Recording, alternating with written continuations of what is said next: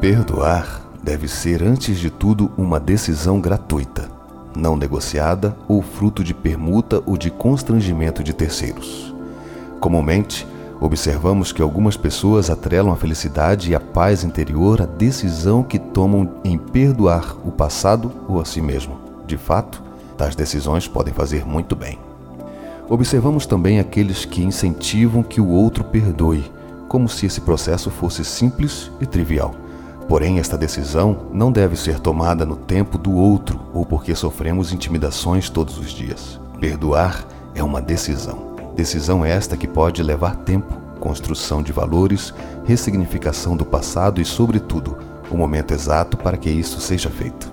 Podemos levar uma vida inteira para voltarmos ao passado e pedir desculpas a ele ou ainda a aqueles que conseguem acessar sua dor de maneira mais rápida e mais fácil. Cada um tem o seu tempo e sua forma de perdoar, e isso precisa ser respeitado. Não há receita pronta, não é amnésia e nem sepultamento do passado. Perdoar pode ser ver o passado sem dor ou revivê-lo com outro sentimento.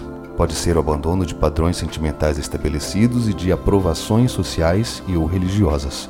Pode ser ainda uma forma diferente da sua, diferente do seu tempo, da sua velocidade ou da sua intensidade. Contudo, Perdoar será sempre uma disposição definida pela sua decisão.